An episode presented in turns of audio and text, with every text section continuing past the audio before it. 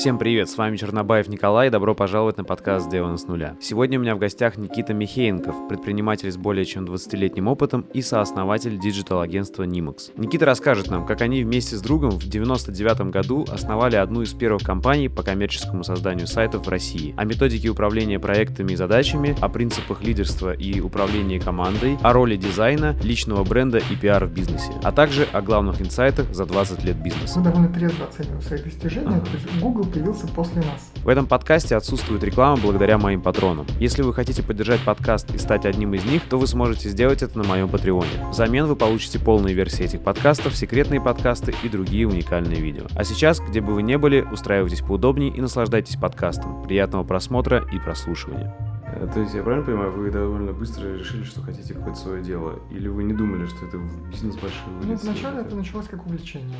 Угу. То есть первые проекты были не коммерческие, но за ними довольно быстро пошли там один коммерческий, второй, третий, и как бы все понеслось. Через какое-то время я полностью на этом сосредоточился, Максим еще какое-то время занимался другими работами, но потом тоже а, ну, перешел в этот проект. Мы набрали сотрудников среди а, своих же сокурсников. Угу. И стартанули. Ну и, собственно, первые несколько лет у нас все ребята, которые приходили, они были вот из нашей, там, из нашей а, группы или соседней группы института.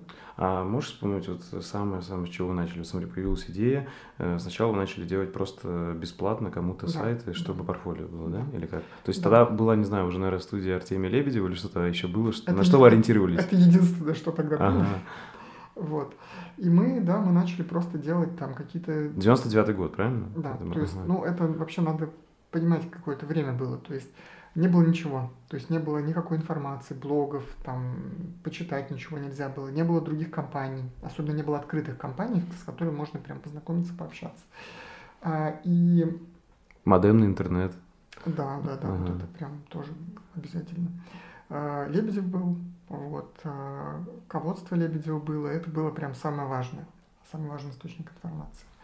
Ну и, в общем-то, учились друг у друга, просто студенты там что-то делали, разбирались, а, покупали вот эти книжки там огромные, там типа HTML, что-то там, вот, и все это изучали а как вы поделили с Максом вот обязанности вначале? Вы оба как бы просто по проектам делили? Нет, Или кто-то делали... делал дизайн, кто-то верстал? Я делал дизайн ага. и верстал. Максим делал э, backend. Первую нашу Ты, в общем, фронтенщиком был таким да. дизайнером. Ага. Мы, мы кем только не были, я ага. Максим. То есть у нас там сменились совершенно разные роли, потому что я вот начинал как а, ну, начинал с дизайна, потом занимался фронтендом, потом мне пришлось взять Art Direction, потом а, такое какое-то общее администрирование, вот, потом а, задачи по пиару, и потом только все пришло к такому, скорее, развивающей функции в агентстве. А Максим начинал как бэкэнд-разработчик, потом довольно быстро мы обнаружили, что он очень хорошо продает, он занялся продажами, финансами, и постепенно мы вот перешли, когда ребят стало много, мы перешли в менеджмент, Максим по финансовой части, а я по такой функции развития и а, каких-то изменений. И, э, и за продукт, наверное, да, как бы ну, ты больше, да, да? да? Понял. То есть, грубо говоря, ты развитие, пиар, маркетинг, продукт, а он финансы, продажи. Ну, да, как-то так, да. Ага. Э, окей. Э, получается, смотри, вы друзья и начали бизнес уже друзьями. Угу. Вот такой классический вопрос, потому что я тоже веду бизнес с другом. И, и мне задают этот, и я хочу тебе задать, каково это вести бизнес с другом столько лет, э, когда, ну, сам понимаешь, бывают там всякие стрессовые моменты, ссоры, наверное. Как ну, вы это переживаете? Да бывает, но это просто, знаешь, вот, ну, как бы такая базовая адекватность. То есть мы понимаем, что нам нужно не разругаться, угу. вот, нам не нужны там проблемы, деления компании или еще что-либо, потому что мы иногда наблюдаем такие ситуации, иногда, ну, прям дико выглядит со стороны. Вот. Ну, безусловно, было куча там всяких э, сложных ситуаций, но мы как-то из них выруливали. Вот. И потом, э, и, кстати, этот опыт нам очень сильно помог потом, потому что научившись взаимодействовать друг с другом, э, особенно вот за столько лет, мы потом довольно легко налаживали контакт с руководителями, которых привлекали в компанию. Вот часто э, там люди из других компаний задают что, вопрос, а вот как вы вовлекаете руководителей внешних или там внутренних, отдаете им какую-то часть бизнеса, например, там команду в 20 человек, и вы там не ссоритесь с ним, не волнуетесь. За то, что произойдет. Так вот, мы этот опыт наработали друг с другом, а потом довольно спокойно стали вот трансформировать взаимодействие с другими людьми. Это очень полезно. И смотри, прошло 20 лет, и что сейчас из себя Numex представляет? Можешь в цифрах так э, описать э, самое главное, там, сколько сотрудников, там, оборот, ну, если вот что, что можешь назвать, угу. чтобы люди представляли? Думаю, могу. Угу. Сотрудников э, чуть больше 70 в штате, именно в штате. Еще там какое-то количество внештатников, но, честно говоря, не знаю сколько. Угу. Эм, ну, вот эти два офиса, Москва-Петербург. Э, оборот у нас сейчас около в месяц, именно свой оборот производственный, где-то 8,5 миллионов каждый месяц. И есть еще рекламные бюджеты, они больше каждый месяц, но, честно говоря, вот тоже затрудняюсь там назвать цифру, миллионов 10 каждый месяц еще реклама. А, то есть вы их отдельно выносите? Да, да, да это очень разные вещи. Вот mm-hmm. То, что, ну, как бы наши деньги, да, то, что идет нам на зарплаты, mm-hmm. в офис, и то, что просто проходные деньги, которые уходят через нас в рекламные системы. Это разные истории. Слушай, это интересно. Не все, не все же так разделяют. Вы так сразу стали разделять или тоже пришли к этому? Ну, это, это специфика рекламного агентства. Рекламное ага. агентство как раз всегда так. То есть всегда. есть ага. производственные задачи и обслуживание рекламных кампаний. Ага. И есть вот эти транзитные бюджеты, которые вообще не про нас. То есть они приходят к нам, потом уходят в там Яндекс, э, в социальные сети. Все. И, и слушай, мы извини, получаем я, с них процент. Да, я не так понял, я подумал, что это рекламный бюджет ваши именно на, на вашу рекламу, а это именно то, что приходит от клиентов. Да, ты да, да. У нас, кстати, почти нет рекламных бюджетов, то есть мы а, с самого начала продвигаемся как а, такой экспертный механизм uh-huh. через контентный маркетинг, пишем статьи, выступаем, а, ведем блоги, делаем какие-то спецпроекты, ведем соцсети. И это, ну, то есть, по сути, у нас это делал раньше один пиарщик, сейчас э, маркетинг-директор и пиарщик. И вот это, ну, то, собственно говоря, на чем стоит Nimax. Угу. Пиар и хорошие, хорошо устроенные продажи. Это реально круто, что вы много денег получается. Или вы все равно отслеживаете, сколько вы денег тратите на все это, на контент, маркетинг? Да, мы тратим, отслеживаем, сколько мы тратим, но это эм, ну, то есть это все равно несравнимо с тем, например, сколько тратят наши клиенты на перформанс-маркетинг. Ага. То есть, а вы принципиально перформанс-маркетингом не занимаетесь таким? У нас или... был период, когда мы были в том ценовом диапазоне, где это продавалось по этим ценам. Но сейчас практически нет. Потому что там сайты за полтора-два миллиона, э, сервисы там за 3-4-5 миллионов, ну, такие объявления никому не, привлек, не привлекут ничего внимания. И плюс, ну, мы используем только какие-то компоненты, например, все материалы, которые мы выпускаем, мы дополнительно там дожимаем таргетированными компаниями, например, это тоже, по сути, перформанс, но скрещенный с контентом. С Максом, но вы уже не руководите сами? Или? Да, мы ага. сами нет. То есть, получается, вот эти 8 человек, вы их читаете их отчеты, э, с ними да. уже работаете или как? Или есть какой-то там наемный директор у вас? Нет, нет, мы с ними, больше всего мы с ними просто разговариваем. Ага. А в качестве механизма такого общего а, управления мы используем OKR, Objective Key Results систему. И в ней мы вот а, каждый сезон ставим цели, обсуждаем с руководителями, и они забирают эти цели,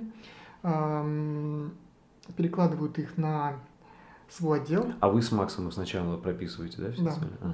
Да. Ну, вообще, на самом деле, это неправильно, цели нужно определять вместе, угу. но, как правило, мы даем какую-то отправную точку, например, от проблематики или от желания что-то сделать новое ребята берут эти цели, трансформируют их э, под э, нужды и задачи своего отдела, адаптируют, рассказывают команде на каждом уровне, тем лидам, менеджерам, сотрудникам. И у нас получается система цели, которая вот декомпозируется, точнее каскадируется, как в этой системе принято называть, вот от нас с Максимом до всех-всех-всех сотрудников. Угу. Ну, в этом и суть УКР. А я думаю, что УКР, наоборот, снизу идет, ну, типа, от каждого человека. И потом... А, нет, Он... это ошибка? Нет, нет, это там есть э, разные трактовки. Ага. То есть э, где-то где говорят о том, что все-таки должны быть вот базовые большие цели организации. То есть УКР, он же работает с недостижимыми целями. То есть там нужно прям что-то амбициозное, космическое угу. ставить. Но вот как раз лучше вместе. Если руководство притащило какие-то свои цели, например, там больше денег, mm ну, как бы никто это не возьмет. Но если брать цели от команды, то они могут тоже получиться, наоборот, слишком приземленными. Например, от программистов может там, там супер целью неожиданно стать, например, идея перейти там, с одного фреймворка, например, на такой же, но чуть-чуть получше. Или, например, это может быть очень финансово затратно, ну, да, а да. Ну, не по сути не результативно, да. да. Или, например, у, там, не знаю, а, менеджеров проектов может быть а, тоже какая-то очень приземленная задача, например, давайте там ставить задачи чуть поподробнее и, и там что-то такое. Вот. Или, например, вот недавно обсуждали, как можно тщательно описывать там проект и вести документацию по проекту. Это очень хорошая задача, но она, ну, она скорее там ухудшит бизнес-показатели в какой-то короткой перспективе, чем их улучшит. Вот, и поэтому, наверное, логичнее всего вот как раз совмещать, то есть брать вот какие-то большие цели всей организации, а потом э, команды отдела адаптировать их под свои задачи. Ну и плюс мы на самом деле даже э, вот первую КР мы пытались сделать так относительно э, декларативно, то есть вот мы хотим это сделать, и мы должны это сделать. Uh-huh. А сейчас мы наоборот отвязываем каждый отдел то есть мы все больше говорим о том, что, ребята, если вам не нравятся общие цели, вы, пожалуйста, свои придумайте, только расскажите про них. Ага. Вот, и стараемся идти так. Но это все-таки вот э, не, не совсем от команды. То есть это скорее все-таки цели уже от руководителя отдела. Угу. Потому что все равно вот задача руководителя ключевая – это формировать видение и определять, куда идет отдел. То есть не детали того, как мы делаем работу, а все-таки куда мы все вместе идем. Угу. И оттуда же берутся вот эти цели. А вы давно вообще на ОКР пришли? Или... Мы прошли по нему год. Год, ага. Даже чуть больше уже. И вы почувствовали эффект? Ну, э, слушай, вот тоже сложный вопрос, потому угу. что в любой методологии есть плюсы и минусы. Э, есть плюсы, э, там самый главный плюс, что вообще есть какая-то система управления компанией, Второе, что да, это система, которая позволяет всем задуматься о целях и начать их формулировать. Угу. И у нее есть вот эта вот механика каскадирования на команду и итерационность. То есть, э, когда вот не ставятся там большие цели на весь год, и потом про них уже через полгода все забыли, а когда действительно вот каждый сезон очень четко они отрабатываются. Но есть и минусы. Это проблема, про которую ты сам, в общем-то, сказал, про то, что Э, цели, которые идут сверху, они часто неприменимы, не, не принимаются командой. Второе – это бюрократизация, то есть это система, с которой прям надо возиться. То есть ОКР – это, ну, есть сервисы для управления ОКР, целые такие стартапы про ОКР, да, у нас это таблица, она гигантская, то есть мы тратим прям какую-то невероятную ему времени на это. И, типа ну, Excel просто у вас, Google да, Doc? Да, угу. да. Но вот количество зат... временных затрат на то, чтобы поставить цели, каскадировать, подвести итоги, они как бы огромные. И для меня, например, это становится там основной такой... Рутиной какой-то, да? А, да, да. И основной причиной критиковать ОКР. И еще одна проблема с ОКР, это, наверное, то, что эм, эм, то, что ОКР часто работает э, с такими то есть по плану нужно работать с высокими целями, но часто он превращается в решение э, ключевых проблем, угу. а не достижение каких-то ключевых результатов в будущем. То есть, например, если где-то что-то сломалось, ОКР моментально превращается в операцию по спасению ага. этой проблемы. Это ну, тоже такой серьезный минус. И мы из-за этого стараемся с ребятами... Ну, как... То есть, грубо говоря, можно такой пример привести, э, что там, не знаю, вы можете быть сосредоточены больше на, э, не знаю, там, сокращении издержек, чем на да. открытии нового какого-нибудь направления прорывного, да? да? Вот как раз такое может да? быть. Если где-то что-то обрушилось, я начинаю думать, там, в ОКР может попасть задача, там, вывести в рентабельности, в том числе, там, как часть результатов сокращения расходов, там, mm-hmm. оптимизации и так далее. Это не очень хорошо. И ОКР как-то должен быть все-таки дополнен, на мой взгляд, еще одной системой, это системой формирования видения. Потому что если у там, руководства компании, руководителей отделов, у них нет видения, то ОКР для них бесполезен. То есть если у человека нет понимания, вот какой отдел мы строим, что будет там через год, два, три, то у него все ОКРы превращаются в такую борьбу там, за выживание. Угу. А если это видение появляется, то тут же все там становится понятно, что делать и в этот УКР, и во все следующие, и получается классная система. Ну, ну то есть на 2020 вы, скорее всего, продолжите, а так вообще будете еще думать. Mm. Может, может быть, вы что-то там возьмете от него, что работает, и сделаете да. что-то под себя? Мы как раз планируем да? немножко его изменить. Вот. Во-первых, сделать УКР более локальным, чтобы у каждого отдела было больше свободы в его применении. Во-вторых, сконцентрироваться на видении и на общих целях года, а ОКР уже сделать, превратить скорее во внутренний инструмент планирования каждого отдела. Потому что как вот глобальная система постановки целей для всей компании, ну вот, на мой взгляд, все-таки она прям, ну, вот вынимает мозг. Очень uh-huh, сложно. Uh-huh. Окей. Ты уже немножко затронул эту тему, но можешь рассказать о своих принципах лидерства и управления в целом? А, особенно сейчас, потому что, как я понимаю, вы уже э, ну, больше года, а может быть и несколько лет э, операционкой не занимаетесь. Ну, практически нет, да. практически нет. Точнее, делаем то, что считаем важным угу. и нужным. Например, вот я по-прежнему много участвую в продажах. Почему? Потому что мне нравится общаться с клиентами. Угу. То есть я это не воспринимаю как такую операционную рутину, я это воспринимаю как вот Э, ну, то есть в каком еще бизнесе куча-куча компаний клиентов будут рассказывать, как у них все устроено, uh-huh. только в нашем. Вот, поэтому я прям люблю ездить к клиентам. Это вроде бы операционка, он такая, которая нравится. Uh-huh. Максим довольно много участвует в, в финансовой части, но скорее вот в конечной, сведение там балансов, расчеты там выплат и так далее. Но это та система, которая пока вообще непонятно, как кому-то. То есть у вас бухгалтер нет, он сам все это до сих пор Нет, считает? бухгалтер есть. А. Но управленческая отчетность ага, и бухгалтерская это разные понял. вещи, Максима управленческая. Угу. То есть мы делаем те ча- части рутины, которые считаем важными. Угу. Но в целом у нас все устроено так, что если там кто-то из нас не придет в офис, вряд ли это даже кто-то заметит. Угу. У меня недавно был дек- декретный отпуск по случаю рождения ребенка три недели. Мне ни разу не позвонили. Я даже после этого долго думал, зачем я там, ага. что я делаю. Ну, то есть было на самом деле немножко обидно. Грустно, да? Да, с одной стороны все правильно сделали, с другой стороны было немножко странно. Угу. Так и вот если прийти к твоим принципам лидерского управления, может как-то, может у тебя какая-то система есть, и, ну, я немного читал в твоем телеграме, угу. там ты, по-моему, такие вещи упоминал, как лидер без титула, пять уровней лидерства, что-то такое ты писал. Нет, это не да? я. Ой, извини, извини тогда, блин. Слушай, ну все проще, давай ага. я расскажу, на самом деле здесь очень простая история история. Ну, во-первых, это просто адекватность. Угу.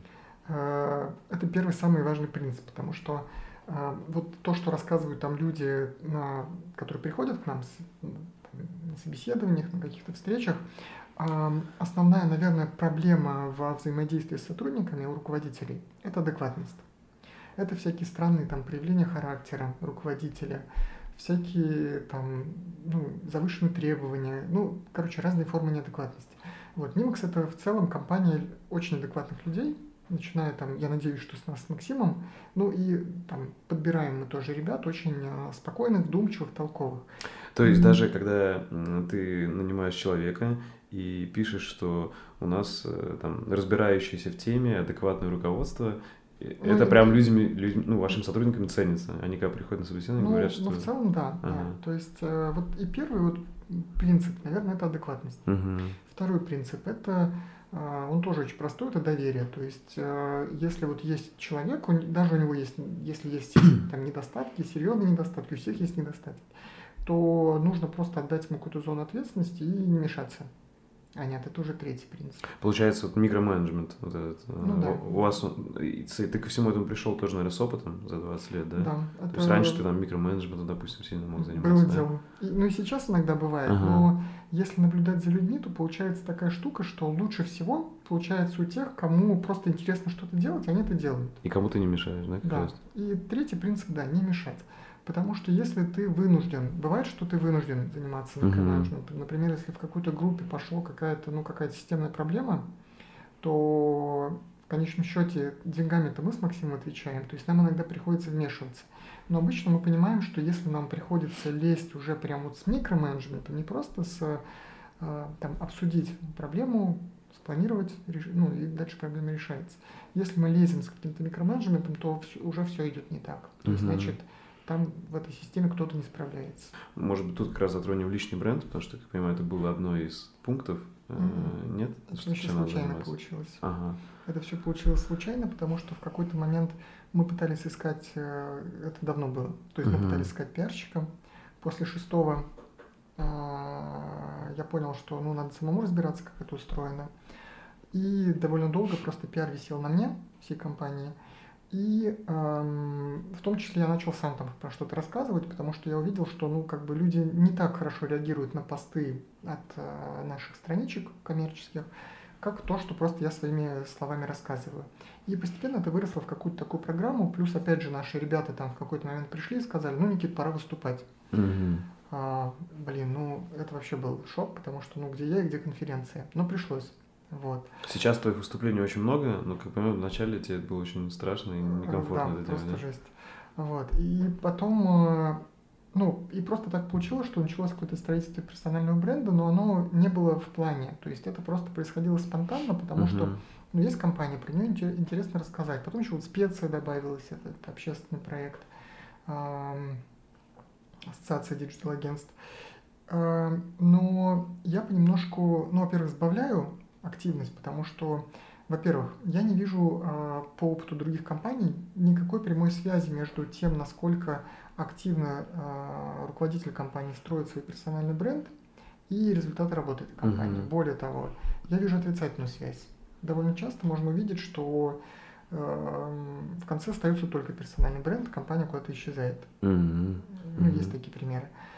И есть еще такой вот негативный момент. Тиньков вот только, не знаю, может, из примеров хороших, что ну, да, его да. имя, наоборот, везде веса ну, добавляет. Да, да, да, верно. Хотя в какой-то момент, помнишь, когда э, Тиньков уже был такой очень классной IT-компанией, угу.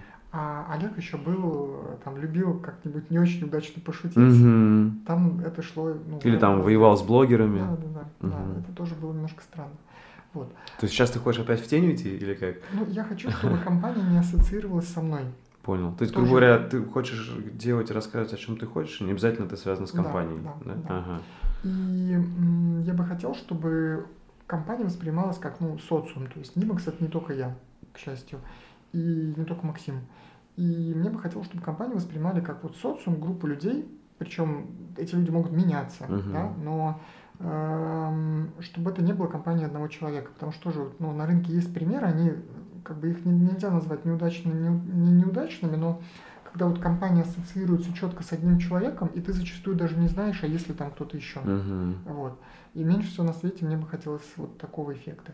Ну и плюс э, это сложно тянуть, потому что, например, те же самые выступления нужно выступать регулярно. Да, это затратно. Ну да, мне было вначале интересно, потом как-то я понял, что ну выступление это вообще такой формат очень ну, стрессовый и малоохватный на самом деле. То есть uh 20, 30, 100 и даже там 200, 300 человек, вот 300 это уже там стресс, да, но это все равно очень мало.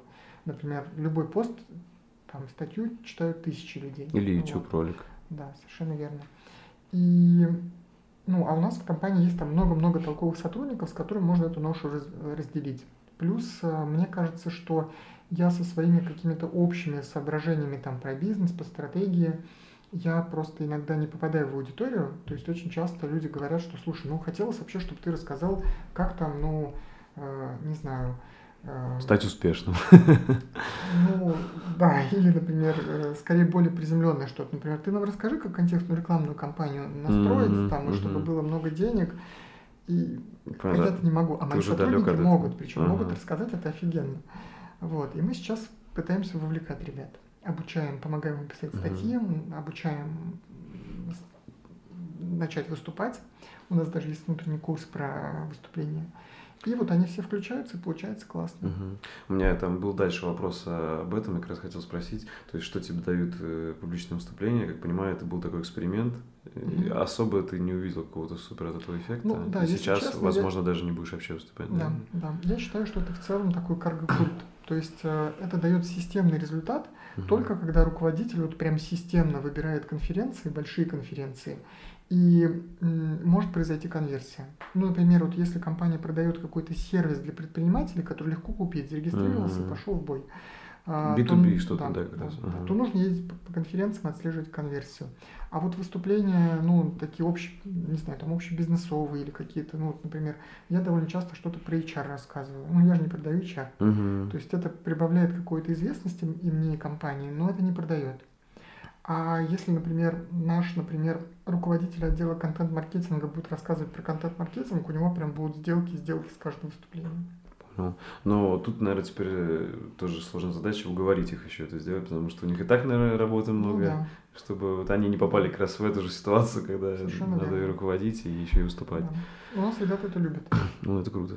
И еще есть такая интересная штука, что в Нимакс часто приходят люди, которые хотели бы в этом участвовать. То есть они видят, что компания такая шумная, все время где-то там участвует, uh-huh. выступает, пишет какие-то материалы, они идут, они уже рассчитывают, как бы, что А, Эволюцию движух. Да, угу. да. И некоторые прям приходят, вот я помню несколько ребят, которые говорили, что я покидаю там компанию, потому что она была закрытая, а-а-а. мы ни в чем не участвовали, нигде выступали, и вообще в компании считали, что вокруг едят людей и никуда не надо там. Круто. Поэтому я иду к вам в открытую компанию. В одном из интервью ты говорил, что один из главных таких прорывов Нимакс был, когда вы занялись пиаром. Серьезно. Угу. Можешь сказать чуть подробнее об этом? Что именно вы сделали?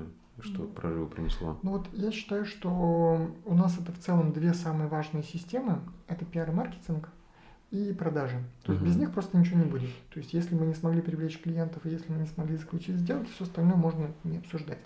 И поэтому мы вот вкладываемся именно в эти системы. То есть э, несколько лет мы, э, последние там лет 10 мы раскручивали вот этот маховик пиара, который сделал нас довольно там заметными и известными на рынке.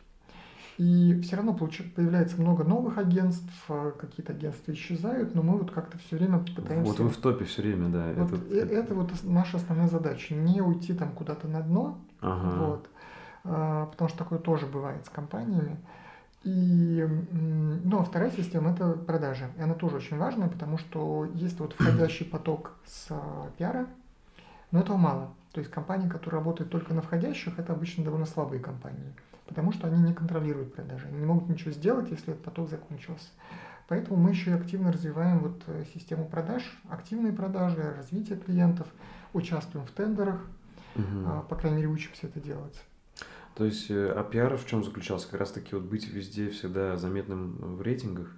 Вот ну, это, нет, это нет, нет, рейтинги это только скорее, знаешь, такой индикатор. Uh-huh. То есть, если мы есть в рейтингах, это прекрасно. Сами по себе рейтинги это важный канал привлечения клиентов, но он не всегда результативный. То есть из рейтингов uh-huh. идет много, но, например, по сравнению с такими каналами, как рекомендация, или, например, клиент, который, в принципе, давно наблюдает за компанией, у рейтинга довольно низкая конверсия. Но mm-hmm. все равно они важны. То есть рекомендация сарафанка ты имеешь в виду? Или... Сарафан, а, а вы как, как это можно стимулировать э, вот именно в вашей... То есть вы просите там рекомендательные письма или что? Ну, нет. Достаточно нормально делать проекты, люди а, сами рекомендуют. Вот. Есть еще, знаешь, такой механизм, когда в больших же компаниях а, срок работы человека очень ну, маленький. То есть там руководители постоянно меняются. Ну вот смотри, как вообще все устроено. Мы планируем, пиар тщательно планируем на год. Все, что мы планируем делать. Основные компоненты – это самое главное для агентства это кейсы. То есть mm-hmm. это прям основа. Второй механизм это различные публикации, статьи, интервью. А, третье это выступления. Их мы сокращаем. Давно mm-hmm. и осознанно сокращаем, mm-hmm. но мы уже обсудили почему. А, есть а, спецпроекты. Это вот всякие там, ты, наверное, видел их, там генераторы конкурсов для соцсетей, плакаты. Mm-hmm. Мы все время пытаемся делать какие-то. Инфографика, вот, да? да, вот. да. Чтобы что-то, что типа такое мема было да. в, в тусовке угу. веба, да? Совершенно угу. верно. Социальные сети, но социальные сети это уже тоже канал, в котором все это стекается. А, и есть еще, вот сейчас мы к этому добавляем учебную систему, потому что вот эта школа это не только способ там заработать на продаже знаний, но это еще и способ продвинуть э, компанию, вот и а, услуги. Ага, а блог ваш, вот статьи? Ну, это статьи, да. Ага. Но у нас сейчас блог, мы его закрыли свой блог, потому что блог превратился в такой немножко олдскульный инструмент странный. Раньше он качал, наверное, сильно, да? да. А сейчас постепенно с каждым годом меньше, да? да? И мы вывели его туда, где есть аудитория, на VC и на состав. Там вот прям вот на VC это наши IT-клиенты, угу. на составе это наши рекламные клиенты. Мы там ведем два блога, уже такие распределенные угу. без своей площадки. Окей. Получается, ну, можно так сказать, 50% пиара – это крутая упаковка кейсов и демонстрации. Да, да, да? да. Мы тоже не сразу это там поняли, мы очень сильно увлеклись другими видами контента, но клиенты в какой-то момент перестали понимать, что мы делаем, и мы последний вот год прям очень сильно прям старались вернуть постоянно публикацию кейсов потому что все-таки для агентства это вот контент номер один. Мне кажется, это, наверное, ошибка номер один веб-студии, которые mm-hmm. потом в итоге исчезают, э, потому что они так и не находят время, они могут постоянно да, брать заказы, да. делать, и так не находят время круто их демонстрировать. И потом могут там паниковать, что, блин, заказов нету, а на самом Совершенно деле они просто никому не показали и круто не продемонстрировали, что они уже сделали. Окей. А какие еще за 20 лет э, опыта ты можешь назвать ключевыми точками, там, какими-то решениями вот в развитии компании от небольшой к, ну, все-таки уже крепкой, ну, мне кажется, можно сказать, средней, либо даже большой компании? Слушай, спасибо, но смотри, ага. на всякий случай я просто скажу, что мы довольно трезво оцениваем свои достижения. Ага. То есть Google появился после нас. Угу. То есть мы это как бы понимаем. Ну понятно, но как бы видишь, вы, может быть, не стали там миллиардерами долларовыми, но все равно у вас хорошо все. Ну да, и... но бизнес-результат у нас все-таки довольно да. скромный, и важно ага. это понимать. Угу. Вот, а про ключевые точки, ну, во-первых, наверное, первое это когда мы смогли сами перестать делать работу и перейти в менеджмент и начать uh-huh. доверять людям. Второе, когда мы обнаружили силу пиара и начали ее использовать. И третье, это когда мы научились доверять руководству группами другим э, руководителям. Uh-huh. Вот это такие основные зоны. Вот.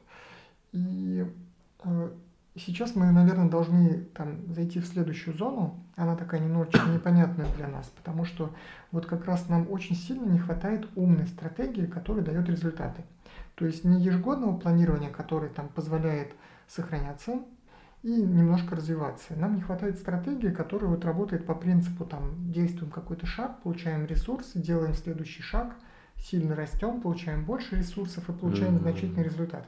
Вот в этой зоне у нас проблемы. То есть нам не хватает а, навыков использования такого инструмента, как стратегическое планирование и стратегическое развитие. С этим мы работаем. Вот. Окей. Okay. А, расскажи о самом большом бизнес-факапе, который тебе вспоминается.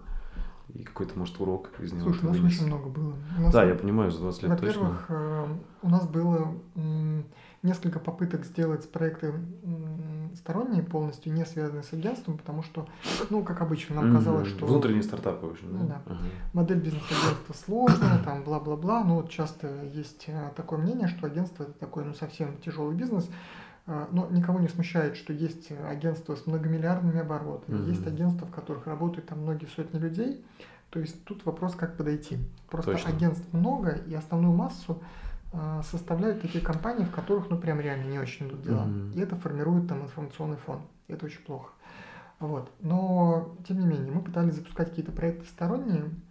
И, ну, не знаю, например, вот детский сад. Детский сад. А, Чего да, расскажи, Мы интересно. сделали там детский развивающий центр с партнерами.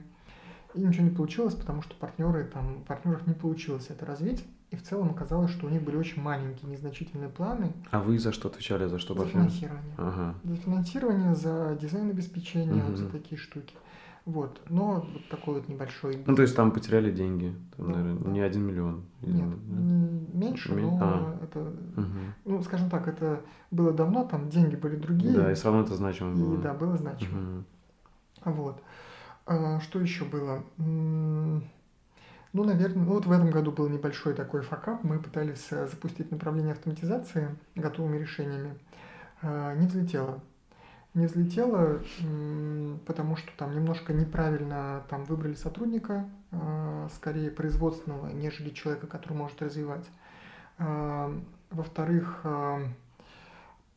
были уверены, что у нас есть такой поток клиентов, а его не оказалось. И в-третьем, не, там, неправильно сформулировали направление. То есть наших клиентов интересовала автоматизация рекламы, а мы мыслили скорее бизнес-автоматизации mm-hmm. и как бы зашли вообще в другую зону с другими игроками.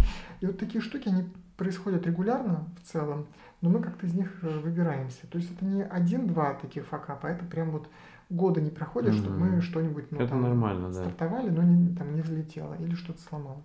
А не было там, не знаю, что вы наняли какого-нибудь директора, который не справился, там, не знаю, исполнительного или генерального? Слушай, ну это или... классика жанра. Вот это у нас просто, просто такое было, мне интересно. Это прям классика, потому ага. что вот есть такое ощущение, что эм, эм, найм какого-то крутого известного человека, особенно если он там очень классно... Распиарен. Да, да. Угу. да. Вот я для себя понял, что очень важно понимать, что то, как человек пиарит себя и то, как он работает, это абсолютно тотально разные вещи. Более угу. того, много шума, скорее всего, будет мало работы. Вот это прям, ну, классика. И мы очень боимся привлекать руководителей со стороны. Ну, то есть был такой опыт, да? Что да, был такой опыт, угу. и он был негативный, он был несколько раз. Но был позитивный опыт, когда мы находили очень прекрасных там людей со стороны, угу. которые не выросли в организации, не пришли снаружи, это получалось. Понял. Но в целом я считаю, что в в подавляющем большинстве случаев в компании всегда есть кто-то, кто готов взять на себя ответственность. И просто этих людей нужно там находить. Угу. Слушай, и вот получается 20 лет, и у вас с Максом 50 на 50. Не было такого, что вы там третьего партнера думали взять? Или... Нет, у нас, у нас ага. все руководители партнеры по своим ага. направлениям. То есть по каждому направлению у руководителя 33%, ну, там, нормальный оклад, угу. плюс 33% прибыли, плюс прогрессивная модель. То есть если отдел выходит на большие прибыли, то у него доля прибыли растет до 50, угу. там, по-моему, даже больше. То есть уже вот 8 руководителей, если они будут какое-то единоличное мнение проталкивать, это может уже повлиять на да, вас да. с Максом. Типа не будет такого, что вы просто там стукнете по столу и скажете, ну, только это так. бесполезно. Слушай, ага. это тоже такой... Ну, ну то есть ты уже чувствуешь, что Нимус это что-то больше, чем ты, больше, чем вы с Максом, да, и там уже есть другие да. Да. Отдельный организм, короче. Да. Я вас узнал, когда я сам был фронтенщиком и искал работу, и прям вот я заходил на рейтинги и фильтровал компании, где бы мне хотелось. Там вот Нимус одна из них была. И мне уже тогда бросилось э, именно ваш дизайн, какой-то он чистый, ясный, стильный и всегда был актуальный. Ну вот и до сих пор, по-моему, такой остается. Можно ли сказать, что вот э, дизайн и чистота мысли это вот э, ну, что-то очень важное для вас, что вы выделяете прям угу. какой-то отдельный фокус? А, можно, потому угу. что действительно у нас даже там в презентации компании мы постоянно рассказываем о том, что у нас есть дизайн-культура, и она изначально взялась из того, что ну вот мы занимались дизайном. И для нас это важно там во всех направлениях. Uh-huh. То есть даже если мы, например, там ведем performance компании, у нас должны быть красивые отчеты, у нас должны быть нормальные там э, баннеры, там вся графика и все остальное. Если мы ведем SMM, то это офигенно красивый э, и так далее. То есть во всех направлениях. Ну там про направление, где замешан дизайн напрямую, например, Э, брендинг, там, веб-разработка, это в целом ну, такая ключевая для нас экспертиза. Поэтому постоянно ищем дизайнеров во все направления, это у нас вот прям непрерывно. То есть у вас не будет такого, что вы э, делаете какой-то контент, э, он, знаешь, как бывает, говорят, я смотрю, и туда там качество хреновое, но зато суть классная. У вас никогда не будет такого, что если у вас нет дизайна, только суть, допустим, доносить без да, дизайна. Да, у вас да, все время это наравне, да? не будет, но как бы иногда, знаешь, мы сталкиваемся с такими ситуациями, когда, например, мы работаем с клиентским проектом, например, по SEO, этот проект, ну, прям плохо выглядит. Угу. Но мы при этом пытаемся сразу влиять на клиента, чтобы это исправить.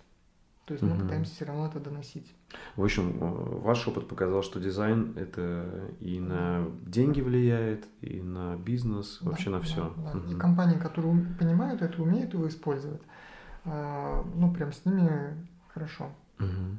Вот. А вот компании, которые считают, что это, ну, там какая-то игрушка миллениалов, или что-нибудь в таком духе, то, ну, как правило, начинаются сложности. Uh-huh. Сложности, отставания и так далее. Ты писал э, где-то тоже пост, по-моему, что раньше ты оценивал компании там, по количеству сотрудников, по объему выручки, да, вот сейчас что-то изменилось. Офису, по красивому офису, да. Вот сейчас... Ну да, но ты знаешь, сейчас угу. я понял, что, ну, конечно, вообще сложно оценивать, не видя финансовую отчетность, потому что иногда э, бывает, что там большая компания, но, в общем-то, ну, там, рентабельность очень низкая. А бывает, наоборот, там, микробизнес, например, там буквально один человек с каким-то очень простым остроумным проектом, и оборот небольшой, но это там целиком прибыль этого Черт человека, возьми, и да. ты понимаешь, что ну как бы у него может быть доход больше, чем у вообще в разы топ-менеджера какой-нибудь э, крупной корпорации. Хотя заботы, наверное, несравнимые. Да, и, и причем у этого человека там работа несколько да. часов э, в неделю, то есть прям такие, ну у меня есть такие знакомые, mm-hmm. И, в общем-то, успешность, она очень а, измеряется не количеством создаваемого компанией шума, численностью сотрудников, размерами офиса, а все-таки, ну, там, такими характеристиками, как там качество жизни основателей, доход основателей mm-hmm. и так далее. А, но вы там после этого, не знаю, не стали там сокращать команду или что-то? Ты знаешь, нет, мы вообще в целом с Максимом там угу. частенько обсуждаем, что ну вот у Никса есть, конечно, вот такая проблема, что мы мы, ну, как бы, не только бизнес, то есть мы э, социум, то есть мы изначально строили компанию как социум. То есть даже подбор людей, то есть мы всегда брали людей, которые принесут нам не максимальное количество денег. Э, и, кстати, попытка брать таких людей как раз и оборачивалась максимальными катастрофами. Mm-hmm. То есть попытка, например, взять жесткого активного селза, ох, это вот каждый раз какая-то дичь. Вот. И мы все время собирали вот команду, которая будет создавать социум. Так, чтобы вот мы шли на работу, как домой Ну, потому угу. что мы вот э, много времени проводим. В общем, чтобы он входил да, в тусовку. Да, да, да. это есть... для нас очень важно. Угу. И люди, которые приходят на работу, у них всегда первое впечатление, э, ну, что команда, именно социум очень классный, люди очень классные. То есть ты прям попадаешь в офис, и ты удивляешься, как столько людей таких вот могло оказаться здесь вот в одном месте, uh и нет каких-то странных людей, неадекватных людей, красивых людей. uh Вот. И мы строили компанию как социум. И это немножко тормозит нас. Потому что иногда можно было бы быть пожестче и там находить людей более ориентированными Тебя на прекрасно понимаю. Да. Но мы не хотим этого делать. Угу. Ну, в общем, да, для вас все-таки люди важнее, да, чем даже прибыль, ну, по сути. Ну да, да, да. Угу. Но иногда это там нам же потом вредит, потому что, например, угу. когда человек понимает, что, ну, то есть э, рядом есть организации там более ориентированные на заработок, угу. и он сам мог бы больше заработать, мы этого человека можем потерять. То есть это угу. тоже ну, проблема, в общем-то, я думаю, что это проблема в целом отраслевая. Ну, естественно, вредит наверняка за 20 лет там у вас были кризисные моменты, когда там, ну, в стиле смотрите, тратите больше, чем зарабатываете, и ну, нужно что-то с этим а решать, и, и кого-то увольнять, естественно. Как это неприятно, э, ну, Такое приходится было, делать. потому что с кризисами у нас, ну, прям у нас был кризис в общем-то, открылись мы после кризиса 98 года, потом у нас был кризис 2008 года, который мы уже прям почувствовали вот прям нормально-нормально. Uh-huh кризис 2014 года. Ну, то есть и целом... который такой вялотекущий до сих пор, возможно, идет. Ну, такой, нет? Ну да, да, в целом да. там многие об этом говорят. Я как бы ага. мне сложно это оценивать, потому что мне кажется, тут просто зависит от а, а, как устроена компания. То есть, если компания в принципе растет и только при условии, что там в целом идет подъем, то да. Но даже вот в этих кризисных условиях, ну как бы кризисных условиях, многие компании на нашем рынке, они просто взлетают ракеты. Конечно. И ничего им не мешает. Да. Но в целом, да, например, там по... Это же знаешь, как все время, э, если ты стартуешь кризис, у тебя ничего нет, тебе нечего терять. Да, да, и ты да, это, ну, да. с этой стороны это легко, с этой стороны. А когда ты уже оброс, Расходами, то, то кризисы чувствуются. Полностью согласен. Ну вот и мы этих кризисов уже видели несколько, и у меня в целом уже есть там уверенность, что они с определенным интервалом повторяются. Вот, и это, конечно, немножко странно. Угу. Последний вопрос про вот э, Nimax, как вот не, не про Nimax School чуть-чуть поговорим, про Nimax как основной бизнес. А, если попросить тебя сделать такую краткую выжимку за 20 лет э, мудрости э, бизнеса, которым ты занимаешься, вот что бы ты сказал вот самое важное в твоем бизнесе, как ты считаешь? Слушай, ну вот это та же самая очень простая вещь, это ага. просто адекватность. Угу. Ну потому что вот а, адекватности и там, нормальное взаимодействие с э, людьми, которые вокруг, оно позволяет э, решать все другие проблемы. В том числе там финансовые, там вопросы найма, пиар и все остальное. То есть вот э, угу. важно не, э, не знаю, как это корректно сформулировать, не превращаться там в руководителей, там предпринимателей или там основателей компаний, которые там оторвались от э, а, реальности, команды, угу. там, этики, каких-то других вот базовых таких а, принципов. Ну, то есть и Тогда за этими жлыками оставаться человеком. То есть, грубо ну, говоря, э, под неадекватностью можно, там, не знаю, когда один из учредителей начинает тратить больше, чем зарабатывает, не знаю, ну, там, ну, вынимает бывает. деньги да. больше из бизнеса, да. чем нужно, да, вот. Да. Окей. А, теряют уважение к людям и так далее. Там очень много угу. бывает. Как Когда начинают относиться к людям там с высока как-то, да? Да, то есть очень много проявлений. Вот мне кажется, вот сохранение адекватности, постоянный контроль за этим. Вот буквально как раз вот ты описывал, что ты во взаимодействии с партнерами ведешь какой-то там документ, лог, uh каких-то там Например, я тоже веду такую uh систему. То есть, если я вижу, что там, мы совершили какую-то ошибку, ну, там, какое-то поведение наше там было неадекватно. Мы это фиксируем и разруливаем. Угу. Ну, вот наша задача сделать так, чтобы люди вот приходили и понимали, что это нормальная компания под руководством нормальных, адекватных людей. Здесь можно работать, здесь можно угу. что-то делать. И дальше эти люди все сделают за нас. Угу. Вот. Ну, я как понимаю, вот э, ты чувствуешь себя на равных со всеми своими сотрудниками, нет абсолютно. такого, что ты там нас, кому-то с высока ставишь задачи. У нас полная да? демократия, абсолютно, абсолютно полная демократия. Угу. То есть э, мы даже сидим, то есть у нас open space, мы прям сидим со всеми, я все время удивляюсь, когда прихожу в компанию, начинается там кабинет директора, какое-то угу. кресло. Это сразу такое напряжение нарастающее да, какое-то. Уже странно, да. Если зрителям понравится этот подкаст, и они хотят, захотят за тобой следить, то где им лучше всего это сделать? А, Facebook и канал в Телеграме. Угу. На Фейсбуке, ну, просто по фамилии Михеенков, а в Телеграме канал «Сломай, сделай нормально». Все, приложим все ссылочки. Спасибо, что нашел время и пришел. Тебе спасибо. Спасибо за внимание. Если вам понравился выпуск и вы хотите внести свой вклад в продвижение подкаста, то, пожалуйста, поделитесь им с друзьями, оставьте отзыв в комментариях и нажмите колокольчик на YouTube-канале. Также вы можете поддержать подкаст, став моим патроном по ссылке patreon.com чернобаев и получать полные версии подкастов, секретные подкасты с ответами на ваши вопросы, уникальный контент из моей творческой профессиональной жизни и доступ в закрытый чат единомышленников. Всем спасибо и всего доброго.